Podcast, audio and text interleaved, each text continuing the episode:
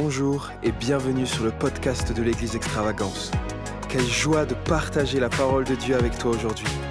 Nous espérons que celle-ci puisse t'inspirer, t'encourager et fortifier ta foi. Oui, Seigneur, nous accueillons ta présence ce soir au milieu de nous. Ce ne sont pas que des mots. Ce ne sont pas que des paroles, Seigneur notre Dieu, c'est véritablement le désir de notre cœur, Seigneur, c'est notre chant ce soir, Seigneur. Rien n'est meilleur, rien ne vaut, Seigneur, ta présence. Ce soir, Seigneur, nous accueillons au milieu de nous le roi des rois, le Seigneur des seigneurs, le Tout-Puissant. Nous élevons ton nom, Jésus. Alléluia. Alléluia. Merci, Seigneur. Bonsoir à tous. Merci, groupe de louanges, pour ce temps, ce moment de louange acoustique. On ne le fait pas souvent, mais c'est bon aussi de vivre ce genre de moment où on sent la douceur de Dieu au milieu de nous. Et j'aime ce chant, on l'a chanté déjà une, une fois auparavant. Et la première fois qu'on l'a chanté, je me dis, mais c'est quoi ces étoiles filantes? Et en comprenant le chant, en fait, notre vie, c'est ça. C'est comme une étoile filante par rapport à l'éternité. Ça ne dure qu'un instant. Et nous serons pour l'éternité dans sa présence à le louer, à le célébrer et à vivre avec lui. Amen. Dans un lieu où la parole de Dieu nous dit il n'y aura plus ni de, de pleurs, ni de douleurs, ni de souffrances, ni de deuil. Toutes ces choses seront passées, nous dit la parole de Dieu.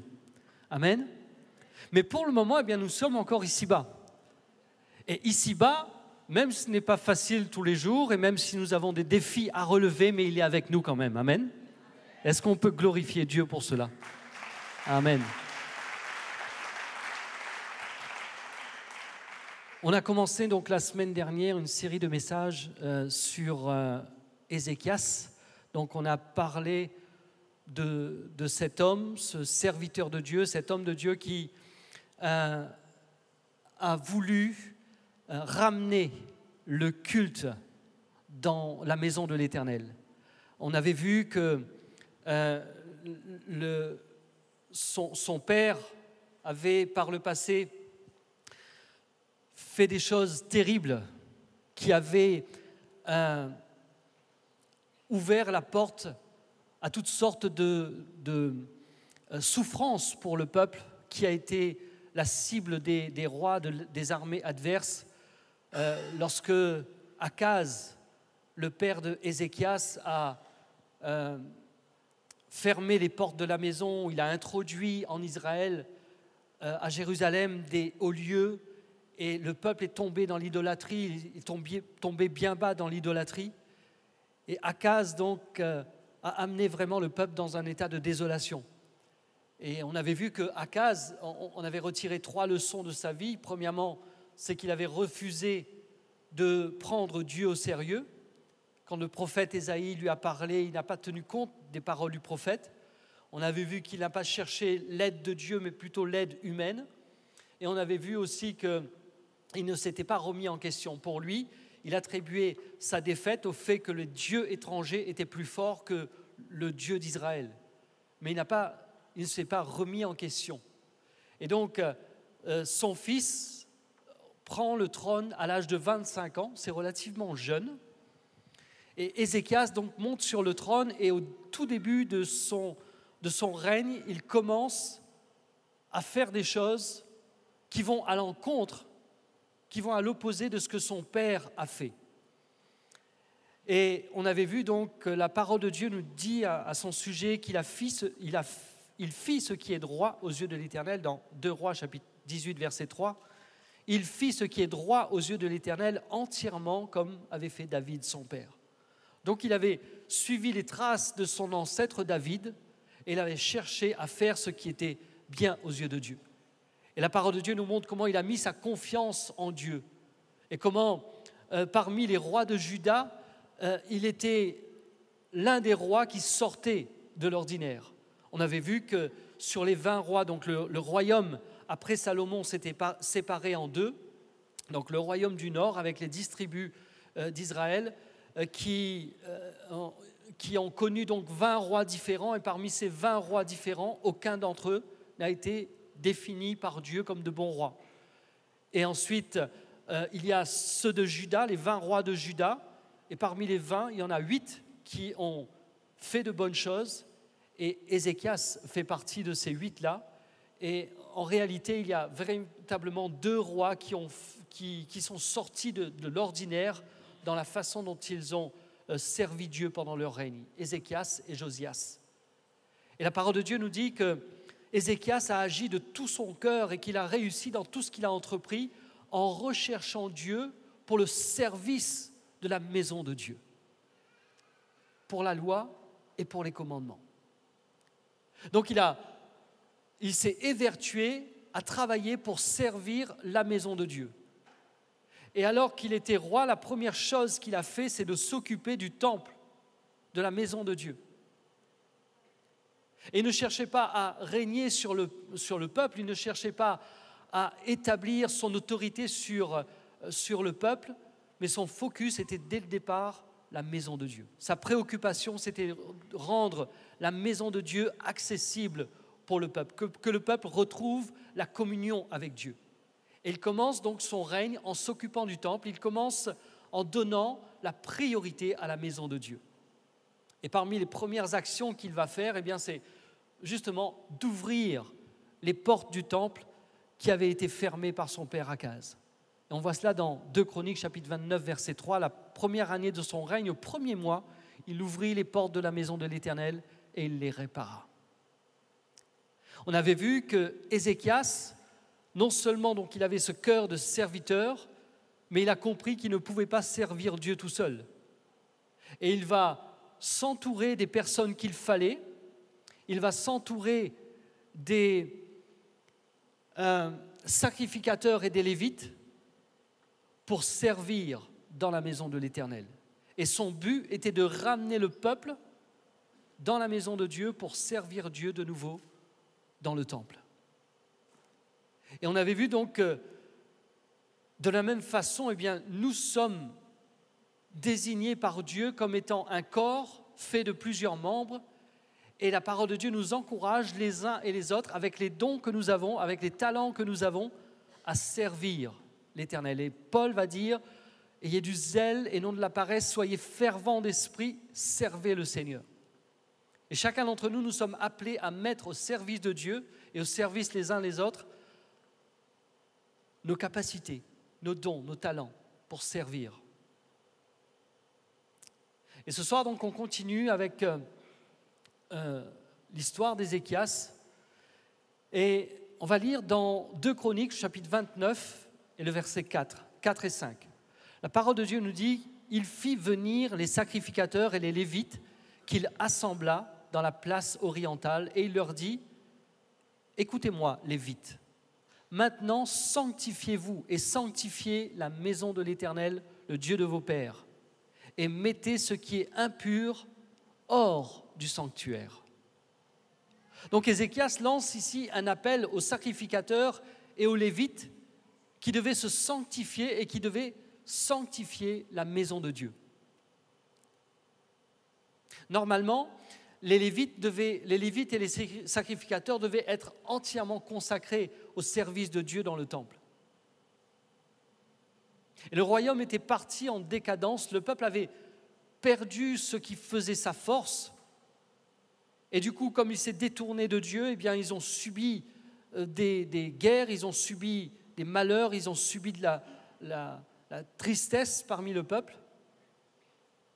Et du coup, les sacrificateurs, les portes du temple étaient fermées, les sacrificateurs et les lévites n'exerçaient plus leur fonction. Et parce qu'ils s'étaient détournés de Dieu, eh bien, ils ne pouvaient plus vivre la présence de Dieu comme ils auraient dû la vivre. Et alors qu'Ézéchias monte sur le trône, avant de travailler pour rétablir le royaume, il va d'abord rétablir le temple, le service dans le temple. Il savait que pour que le royaume soit rétabli, il fallait que le temple soit rétabli. Et il fallait que les sacrificateurs et les lévites retrouvent leur fonction dans le temple. Et nous lisons quelques versets plus loin dans 2 Chroniques chapitre 29 verset 11. Il est dit, Maintenant mes fils, cessez d'être négligents, car vous avez été choisis par l'Éternel pour vous tenir à son service devant lui, pour être ses serviteurs et pour lui offrir des parfums. Ici, Ézéchias va interpeller les Lévites et les sacrificateurs et il va leur dire cessez d'être négligents. Cessez d'être négligents. Ézéchias va leur rappeler qu'ils ont été choisis par Dieu pour cela. Il les interpelle sur le fait qu'ils doivent prendre à cœur les choses de Dieu, prendre à cœur le temple, et ils doivent s'appliquer à faire ce qu'ils sont censés faire. Ézéchias veut ramener le peuple dans le temple. Il veut ramener l'adoration dans le temple. Il veut ramener le peuple dans la présence de Dieu. Parce que rien ne vaut sa présence. Mais ne peut cela ne peut pas se faire sans la consécration. Cela ne peut pas se faire sans que les sacrificateurs et les lévites qui sont appelés à servir dans le temple se sanctifient eux-mêmes. Et cela ne peut pas se faire sans que le temple soit purifié parce que plein d'objets étrangers, je le disais la, semaine dernière, on avait amené dans le temple, on avait reproduit dans le temple des hôtels qui étaient utilisés dans les pays étrangers, en Assyrie.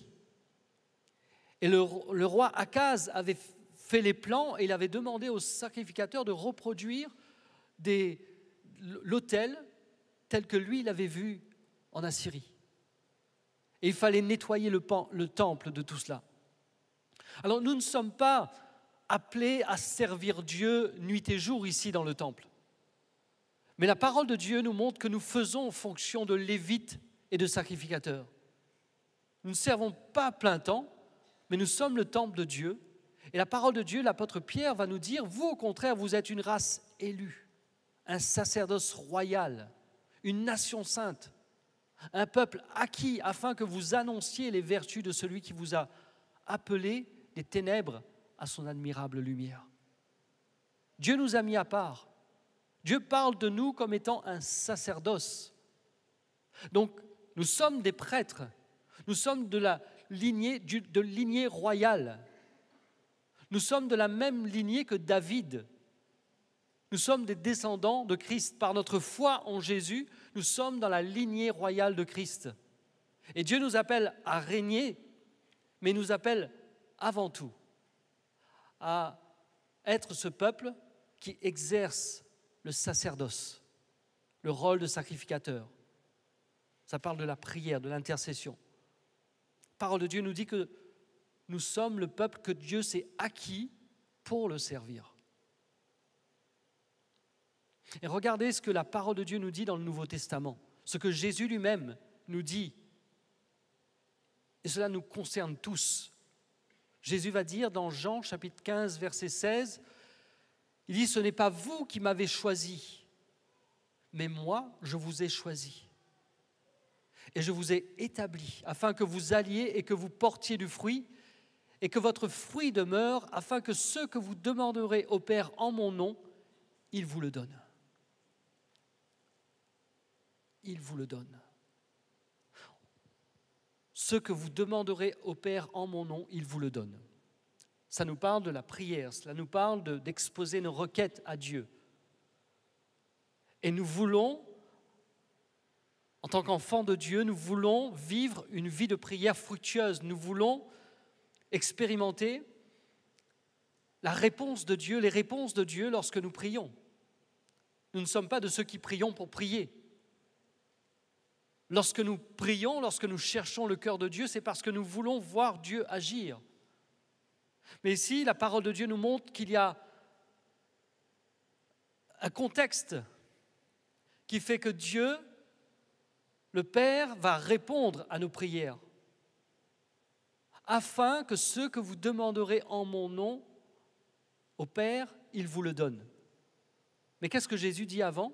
Il va dire, je vous ai choisi je vous ai choisi. Comme nous l'avons vu avec le roi Ézéchias qui disait au sacrificateur, vous avez été choisi pour servir dans la maison de Dieu.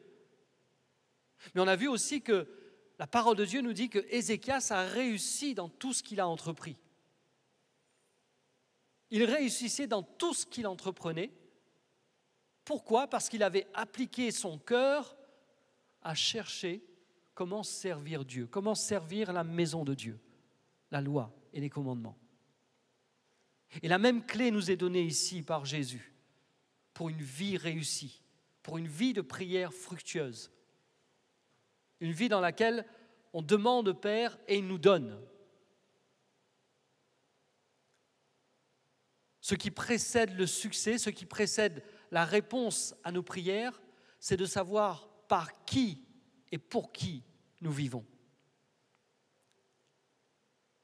Nos prières s'alignent avec le cœur de Dieu lorsque nous savons que c'est par lui que nous sommes là.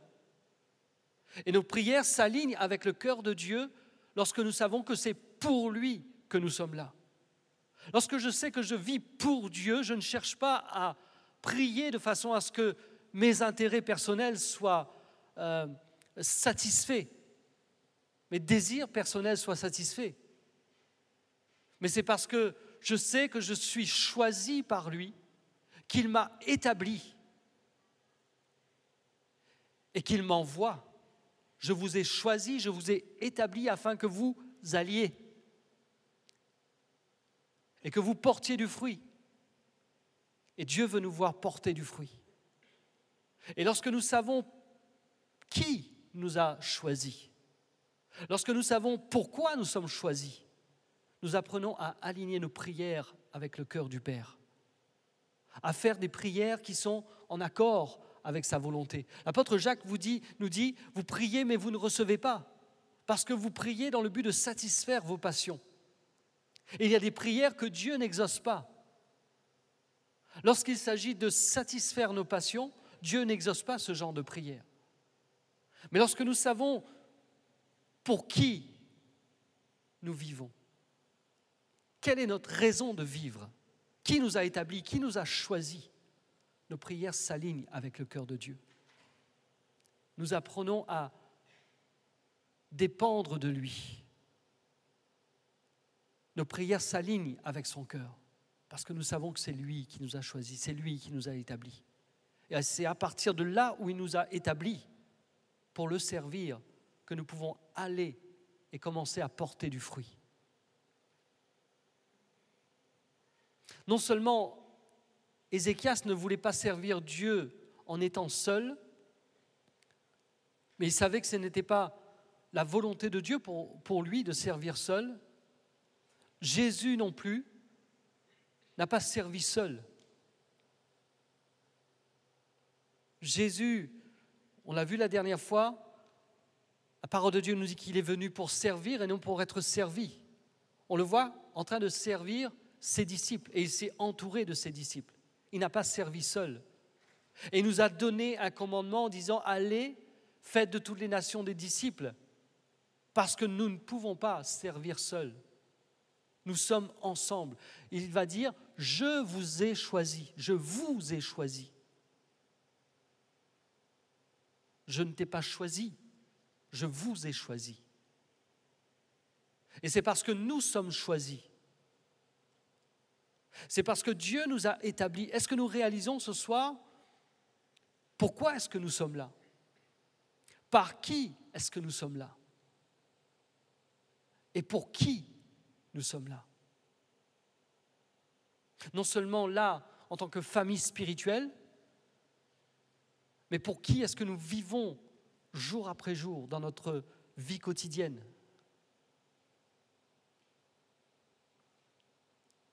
Ézéchias donc a lancé un appel au peuple pour reprendre le service dans le temple.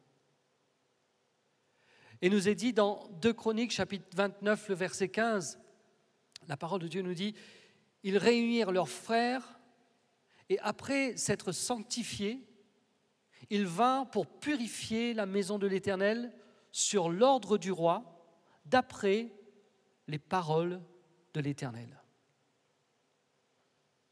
ils réunirent leurs frères Et après s'être sanctifiés, ils vinrent pour purifier la maison de l'Éternel selon l'ordre du roi et d'après les paroles de l'Éternel.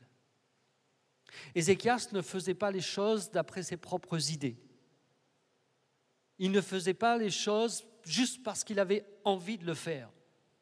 Il ne faisait pas les choses parce que il a vu son père faire des choses et s'est dit je ne veux pas vivre comme ça. Oui, bien sûr, il a dû se dire je ne peux pas vivre comme ça. Mais il n'a pas fait juste pour s'opposer à son papa. Il n'a pas fait juste pour faire le contraire de son papa. Il a fait les choses, il a donné des ordres selon les paroles de l'Éternel. Les ordres qu'il donnait au peuple étaient inspirés de la parole de Dieu. Et cela nous montre qu'il a dû se plonger dans la parole de Dieu, qu'il a dû étudier la parole de Dieu. Il a certainement dû lire et relire le Pentateuque, le livre de Moïse, pour voir comment le service devait se passer dans la maison de Dieu. Ça, faisait des années, il y a eu des successions de rois qui ont fait des choses qui n'étaient pas bien. Et lui-même, il a eu l'exemple de son père. Comment, il a, comment son père avait agi.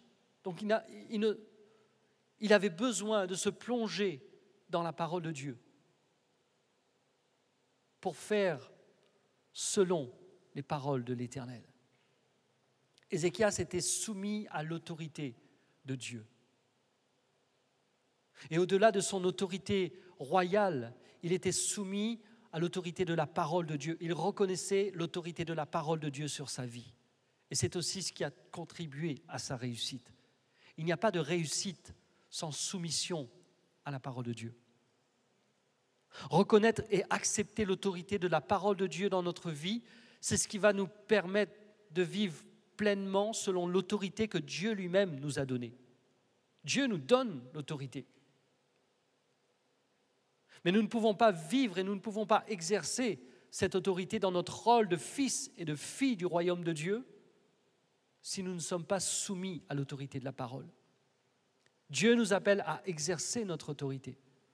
Mais à chaque fois que nous devons le faire, notre mesure d'autorité ne va jamais dépasser la mesure de notre soumission à la parole de Dieu et à l'autorité de Dieu. Le temple a été nettoyé, le temple a été purifié parce qu'un homme s'est mis dans la parole, a cherché le cœur de Dieu, a lu la parole et il a commencé à donner des directives qui étaient inspirées de la parole. Et le peuple a commencé à revenir dans le temple, à adorer Dieu, à se consacrer. Et les résultats ont commencé à se manifester. Et c'était déjà encourageant, mais ce n'était pas, pas encore au niveau que ça devait l'être. Mais il y a quand même une réponse de la part du peuple et, il y a une partie des, des serviteurs, il y a une partie des, sacrificateurs et les lévites qui commencent à, à se mettre à l'œuvre, à se purifier eux-mêmes, et ils commencent à purifier le temple. Mais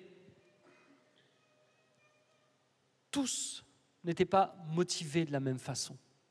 On va lire ensemble dans le verset 33, donc 2 Chroniques 29, 33 et 34, la parole de Dieu nous dit, mais les sacrificateurs étaient en petit nombre et ils ne purent dépouiller tous les holocaustes. Leurs frères, les Lévites, les aidèrent jusqu'à ce que l'ouvrage fût fini et jusqu'à ce que les autres sacrificateurs se fussent sanctifiés. Car les Lévites avaient eu plus à cœur de se sanctifier que les sacrificateurs qu'on voit ici que le peuple a commencé à réagir. Les, serviteurs, les sacrificateurs et les lévites se sont mis à l'œuvre. Donc là, quand la parole de Dieu nous parle, ils ne purent dépouiller les holocaustes, c'est que le peuple avait reçu un appel et ils avaient été invités à venir dans le temple pour célébrer Dieu et pour adorer Dieu dans le temple. Et donc ils ont amené, on ne va pas lire tout le, tout le contexte, mais ils ont amené différents animaux pour offrir les sacrifices tels que c'était décrit dans euh, le, les livres de Moïse, dans le Lévitique, dans Deutéronome. Mais la parole de Dieu nous dit que les sacrificateurs étaient en petit nombre. Et les Lévites donc se sont mis à aider les sacrificateurs dans leurs fonctions. Et donc on voit ici que la mobilisation n'a pas été totale. Tout le monde n'a pas réagi. Certains ont eu plus à cœur que d'autres le service qu'ils devaient accomplir. Certains ont eu plus à cœur le service dans la maison de Dieu que d'autres. Et les sacrificateurs étaient en petit nombre, nous dit la parole de Dieu. Et du coup, le manque de mobilisation a affecté le service. Parce que les Lévites ont dû faire des choses qu'ils n'étaient pas appelés à faire. Parce que tous les sacrificateurs n'étaient pas là. Tous les sacrificateurs n'étaient pas présents. Et du coup, le travail a reposé plus sur certaines personnes que sur l'ensemble des sacrificateurs tel que ça aurait dû être le cas. Non seulement donc le travail a reposé seulement sur certaines personnes, mais ça a pris plus de temps, puisqu'il manquait des personnes, il manquait des sacrificateurs. Donc pour arriver au résultat voulu, eh bien parce que la mobilisation n'a pas été totale, tout le monde n'était pas engagé, ça a pris plus de temps. Et c'est ce que nous voyons encore malheureusement à notre époque c'est que certains sont plus impliqués que d'autres dans le service. Et parfois, on retrouve des personnes qui, sont, qui doivent servir dans différents domaines parce qu'il y a un manque d'effectifs. Est-ce que nous avons compris que nous sommes tous importants dans la maison de Dieu? Nous sommes tous utiles. Chacun pour notre part, nous devons prendre part au service de Dieu. Il nous est dit que les, les Lévites avaient eu plus à cœur de se sanctifier que les sacrificateurs. C'est donc une question de cœur. Où est notre cœur ce soir? Jésus a dit, là où sera ton cœur, là aussi sera ton trésor. Où est notre cœur? Qu'est-ce qui accapare notre cœur? Qu'est-ce qui brûle dans notre cœur? Est-ce que c'est qu'est-ce que je peux faire pour Dieu? Comment est-ce que je peux servir Dieu? Ou qu'est-ce que je vais manger demain? Ou comment je vais arranger ma, ma maison pour l'améliorer? Il n'y a pas de mal à arranger sa maison pour l'améliorer. Mais parfois, eh bien, notre cœur est tellement attaché à qu'est-ce qu'on doit faire pour améliorer la maison, à qu'est-ce qu'on doit faire pour euh, euh, nous détendre, qu'est-ce qu'on doit faire pour ceci, pour cela, mais n'est pas forcément engagé pour servir la maison de Dieu. Tout le monde n'avait pas eu à cœur de se sanctifier de la même façon. Et Dieu veut que l'on prenne à cœur le service de sa maison. Et Ézéchias donne l'exemple. Lorsque nous, nous voyons, nous relisons ce verset qu'on a déjà eu l'occasion de citer à plusieurs reprises, la parole de Dieu nous dit dans 2 Chroniques chapitre 31 verset 21, donc ça c'est euh, quelque part la conclusion de sa vie, et dans cette conclusion il est dit, il agit de tout son cœur et il réussit dans tout ce qu'il a entrepris en cherchant son Dieu pour le service de la maison de Dieu, pour la loi et pour les commandements. Comment est-ce qu'il a agi? Il a agi de tout son cœur. En d'autres mots, Ézéchias a donné l'exemple en mettant son cœur dans le service. Et en donnant l'exemple, eh bien, il a inspiré les Lévites et les sacrificateurs à servir avec cœur, de tout leur cœur. Ézéchias donc a mis son cœur, il ne servait pas à Dieu à moitié, il avait un cœur entier. Il n'était pas dans la demi-mesure. Et encore aujourd'hui, Dieu cherche des cœurs qui s'engagent à le servir. Dieu ne cherche pas seulement des gens qui servent, mais il cherche des gens qui servent de tout leur cœur. Ézéchias a montré l'exemple, les Lévites ont emboîté le pas avec lui. Et se sont beaucoup impliqués dans le service, plus qu'ils n'auraient dû le faire. Pourquoi? Parce qu'ils étaient emportés dans un élan de cœur de voir la maison de Dieu retrouver sa splendeur, de voir le temple être rempli de louanges, de voir le temple être rempli d'adoration, de, de voir le temple être rempli d'un peuple qui vient dans la joie pour célébrer Dieu. Et Dieu nous encourage, et l'apôtre Paul nous encourage dans le Nouveau Testament à le servir de tout notre cœur. Colossiens chapitre 3 verset 23 nous dit tout ce que vous faites, faites-le de bon cœur, comme pour le Seigneur et non pour les hommes. Dans tout ce que vous faites. Et ça, ça parle non seulement dans le service, mais ça parle de toute notre vie, de tout notre cœur. Quand je vais travailler, quand tu vas travailler, quand tu es dans ton entreprise, tu es en train de travailler, fais-le de tout ton cœur. Quand tu fais la vaisselle, fais-le de tout ton cœur. Quand tu passes le balai, fais-le de tout ton cœur. Ça veut dire quoi? Prends plaisir. Vous savez, en fait, si on apprend à prendre plaisir à faire les choses, eh bien, on a plus de plaisir à faire les choses que si on ne prend pas plaisir. C'est simple comme vérité. Par exemple, moi, je n'aimais pas faire la vaisselle. Je me suis acheté un la vaisselle. Non, mais avant que le lave-vaisselle soit là, eh bien, j'ai compris que c'était mieux pour moi de, de dire, OK, c'est un moment où je vais profiter. Il y a de l'eau qui coule sur mes mains, il y a du savon, c'est bien, j'ai le temps de penser à autre chose et de la maison, et bien je peux voir la mer, eh bien c'est agréable. Parce que j'ai décidé d'y mettre mon cœur et de le faire avec joie. Et vous savez, si on fait à contre-cœur, on n'a pas envie de faire. Maintenant, il y a des choses qu'on doit faire, qu'on ait envie ou pas, on doit le faire. Donc il vaut mieux apprendre à faire les choses de tout son cœur. Et vous savez, la clé que l'apôtre Paul nous donne ici, c'est comme pour le Seigneur comme pour le Seigneur. C'est-à-dire que si je, je, lave mes assiettes, c'est comme si eh bien, je lave, pas pour que moi je mange dedans la prochaine fois, c'est comme si je fais pour Jésus. Donc je vais donner le meilleur pour que ça soit bien fait. Et Dieu veut trouver des hommes et des femmes qui, dans tout ce qu'ils font, font les choses de tout leur cœur. De tout leur cœur.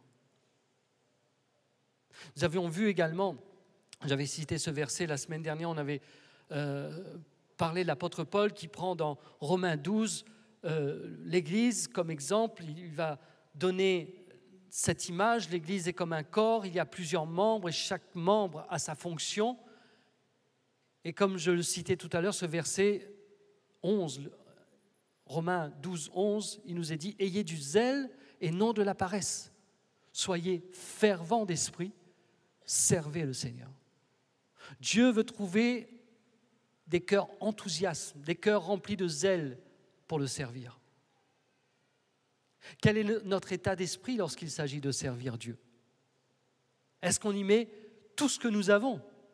Est-ce qu'on donne le meilleur de soi-même? Quand il s'agit de venir aux célébrations, est-ce que nous venons en traînant des pieds en disant là, il faut y aller là?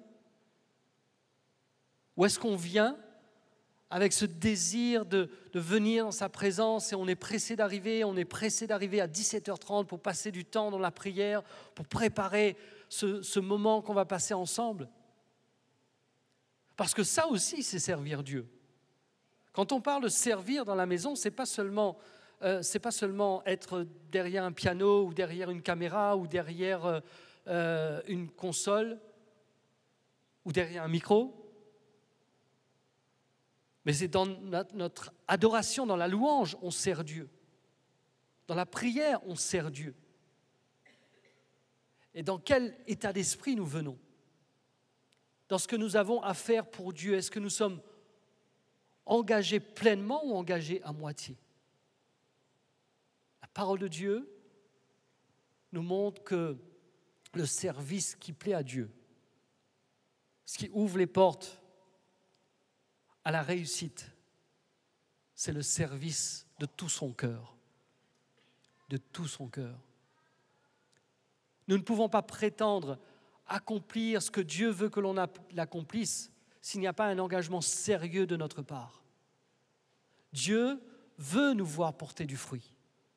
Mais pour porter du fruit, il faut y donner tout son cœur, y mettre tout son cœur.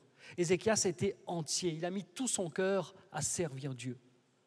Dieu cherche des personnes qui s'engagent de tout leur cœur à son service. Il ne cherche pas la performance, mais il cherche des cœurs engagés. Et des cœurs engagés, ça veut dire quoi? Jésus nous donne la réponse dans le Nouveau Testament. Dans l'évangile de Luc, chapitre 9, le verset 23, Jésus nous montre ce que signifie servir Dieu de tout son cœur. Il dit, si quelqu'un veut venir après moi, qu'il renonce à lui-même, qu'il se charge de sa croix et qu'il me suive. L'engagement à suivre Jésus implique la mort à soi-même pour que lui puisse vivre en nous. Servir Dieu de tout son cœur, c'est Jésus va dire euh, aux gens qui veulent le suivre si vous mettez la main à la charrue, réfléchissez parce que ça va être demandant. Servir Dieu nous demande du temps, nous demande de la consécration, nous demande de notre énergie, nous demande de notre passion, de notre zèle. Et si Ézéchias n'avait pas fait preuve d'une implication sans réserve, le peuple aurait continué à vivre les conséquences de leurs mauvaises actions. Dans 2 Chroniques, le chapitre 29, le verset 6, il est dit que le peuple avait abandonné Dieu, qu'ils s'étaient détournés, qu'ils avaient détourné leur regard du tabernacle de l'Éternel et qu'ils ont tourné le, dos à Dieu. Voilà dans quel état était le peuple quand euh, Ézéchias est monté sur le trône. Ils ont abandonné Dieu, détourner leur regard et tourner le, dos Où sont nos regards aujourd'hui? Est-ce que nos yeux sont fixés sur Jésus? Dans quelle direction sommes-nous tournés? Vous allez me dire vers toi, pasteur. Mais ce n'est pas de cela dont je parle. Dans quelle direction sommes-nous tournés? Est-ce que nous avons tourné le dos au péché pour fixer nos yeux sur Jésus? Est-ce que nous sommes tournés vers lui pour le suivre avec zèle, avec passion, avec un désir ardent, non seulement de le voir agir au milieu de nous, mais aussi de le voir agir autour de nous, de le voir agir dans, notre quartier, de le voir agir dans, euh, nos villes, sur notre île, sur notre pays. Le zèle que Ézéchias a manifesté, la passion qu'il a mis pour servir la maison de l'Éternel, a permis au peuple de revenir à Dieu. Et cette fois-ci, c'est au péché qu'ils ont tourné le dos. Après avoir tourné le dos à Dieu, ils vont revenir vers le temple, ils vont détourner, ils vont se détourner de leur péché. Pourquoi? Parce qu'il y a un homme qui, par son engagement, parce qu'il a été entier, il a montré la voie il a inspiré d'autres par son comportement, son zèle, sa passion, son désir de servir Dieu. sa soif de servir Dieu a inspiré certains sacrificateurs et les Lévites à suivre Dieu. Et le peuple a recommencé à venir dans la maison de l'Éternel et à louer Dieu, à adorer Dieu. Le zèle, le fait d'être entier dans notre manière de servir Dieu, n'est que la manifestation visible de l'amour qui brûle dans nos cœurs. Si nous avons de l'amour dans nos cœurs, ça doit se traduire, ça doit se manifester, ça doit se voir. Et ça commence, ça commence dans notre cœur pour se répandre par des actes qui démontrent notre amour, notre passion. C'est là où est ton cœur, là aussi est ton trésor. Un cœur enflammé va enflammer les autres. Un cœur passionné va rendre les autres passionnés. Soyons sans réserve quand il s'agit de servir Dieu. Apprenons à imiter Jésus en donnant notre vie pour servir les autres. La conclusion ce soir pour nous, c'est que j'aimerais lire ce, verset. Euh, dans 2 Chroniques, le chapitre 29, les versets alors la fin du verset 35 et le verset 36, la parole de Dieu nous dit, Ainsi fut rétabli le service de la maison de l'Éternel. Ézéchias et tout le peuple se réjouit de ce que Dieu avait bien disposé le peuple, car la chose se fit subitement. Ici, la parole de Dieu nous dit que c'est de cette façon donc que le, le, culte a été rétabli dans la maison de l'Éternel et le peuple s'est mis à se réjouir de nouveau dans la maison de Dieu. Parce que Dieu avait bien disposé le cœur du peuple, même si la chose s'est faite subitement. Souvenez-vous que Ézéchias n'a pas tardé à travailler pour rétablir, euh, réparer les portes du temple, et pour rétablir, nettoyer le temple et ramener euh, les, sacrificateurs et les lévites. La parole de Dieu nous dit qu'il a commencé dès la première année de son règne au premier mois. Donc ça s'est fait rapidement. C'était parmi les premières choses qu'il a fait quand il a commencé à régner sur Juda. Et ici, dans le verset que nous venons de lire, la parole de Dieu nous dit que la chose s'est faite subitement. Et donc, même si ça s'est fait subitement, même si l'appel a été subite, eh bien, il y en a qui ont répondu. Certains sacrificateurs, certains lévites. On va voir plus tard que tout le peuple n'était pas présent et qu'il y avait encore du travail à faire. Mais malgré cette, étape intermédiaire, eh bien, même s'il manquait des sacrificateurs, même s'il manquait euh, des personnes parmi le peuple, il y a quelque chose qui a commencé à prendre place. Il y a des réjouissances qui ont commencé à revenir dans la maison de l'Éternel. Le peuple a commencé à louer Dieu de nouveau, à célébrer Jésus, à apporter leur louange. Il y a eu des chants, je, n'ai pas lu tous les versets, mais euh, la parole de Dieu nous montre comment le peuple s'est mis à, à louer Dieu, à célébrer Dieu. Des réjouissances ont repris place parce que des hommes et des femmes ont commencé de nouveau à servir l'Éternel avec un cœur entier.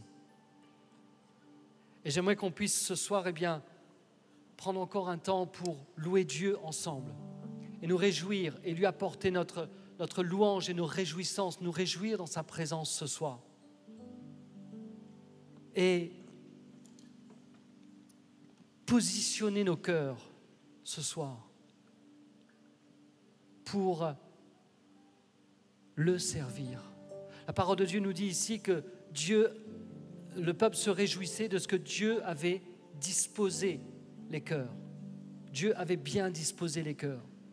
C'est le travail de Dieu. Si notre cœur est bien disposé, ce n'est pas parce que nous sommes de bonnes personnes, c'est parce que Dieu agit dans nos cœurs pour disposer notre cœur. La parole de Dieu nous dit que Dieu crée en nous le vouloir et le faire selon son bon plaisir. Mais par contre, notre réponse est importante. Dieu peut nous parler et nous interpeller sur ce que nous devons faire. Et en le faisant, eh bien, il, il permet à notre cœur d'être disposé. Et il veut créer en nous la volonté de mettre en pratique, la volonté de vivre ce qu'il nous dit et la capacité de vivre ce qu'il nous dit. On ne peut pas dire qu'on qu'on ne peut pas. Si Dieu nous dit quelque chose, on ne peut pas dire qu'on ne peut pas, parce que la parole de Dieu nous dit clairement que Dieu crée en nous le vouloir et le faire. Mais par contre, la réponse dépend de nous. Parce que Dieu, même s'il peut disposer notre cœur, même s'il peut nous interpeller et sur le moment, eh bien, on se sent, oui, il y a quelque chose à faire, oui, je dois changer, oui, peut-être que je ne suis pas tourné dans la bonne direction. Peut-être qu'on n'a pas complètement le dos tourné à Dieu, mais on n'est pas complètement dans la bonne direction. Et peut-être qu'il faut qu'on redirige nos regards, on redirige notre attention, qu'on se tourne dans la bonne direction. Et on peut sentir cela, on peut sentir que le Saint-Esprit nous dit par rapport à certaines choses dans notre vie qu'on doit se réaligner, qu'on doit se remettre dans, l'axe de Dieu. Mais Dieu ne va pas nous forcer à cela. Il veut juste disposer notre cœur. Et c'est à nous de réagir.